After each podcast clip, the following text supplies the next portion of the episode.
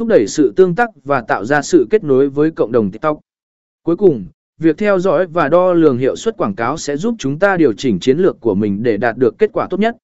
B. Tầm quan trọng của việc thích nghi và sáng tạo, tính động và sự thay đổi liên tục trong ngành quảng cáo đòi hỏi các nhà quảng cáo phải thích nghi và sáng tạo. TikTok là một nền tảng nổi bật cho phép các nhà quảng cáo thể hiện sự sáng tạo của họ qua các video ngắn độc đáo.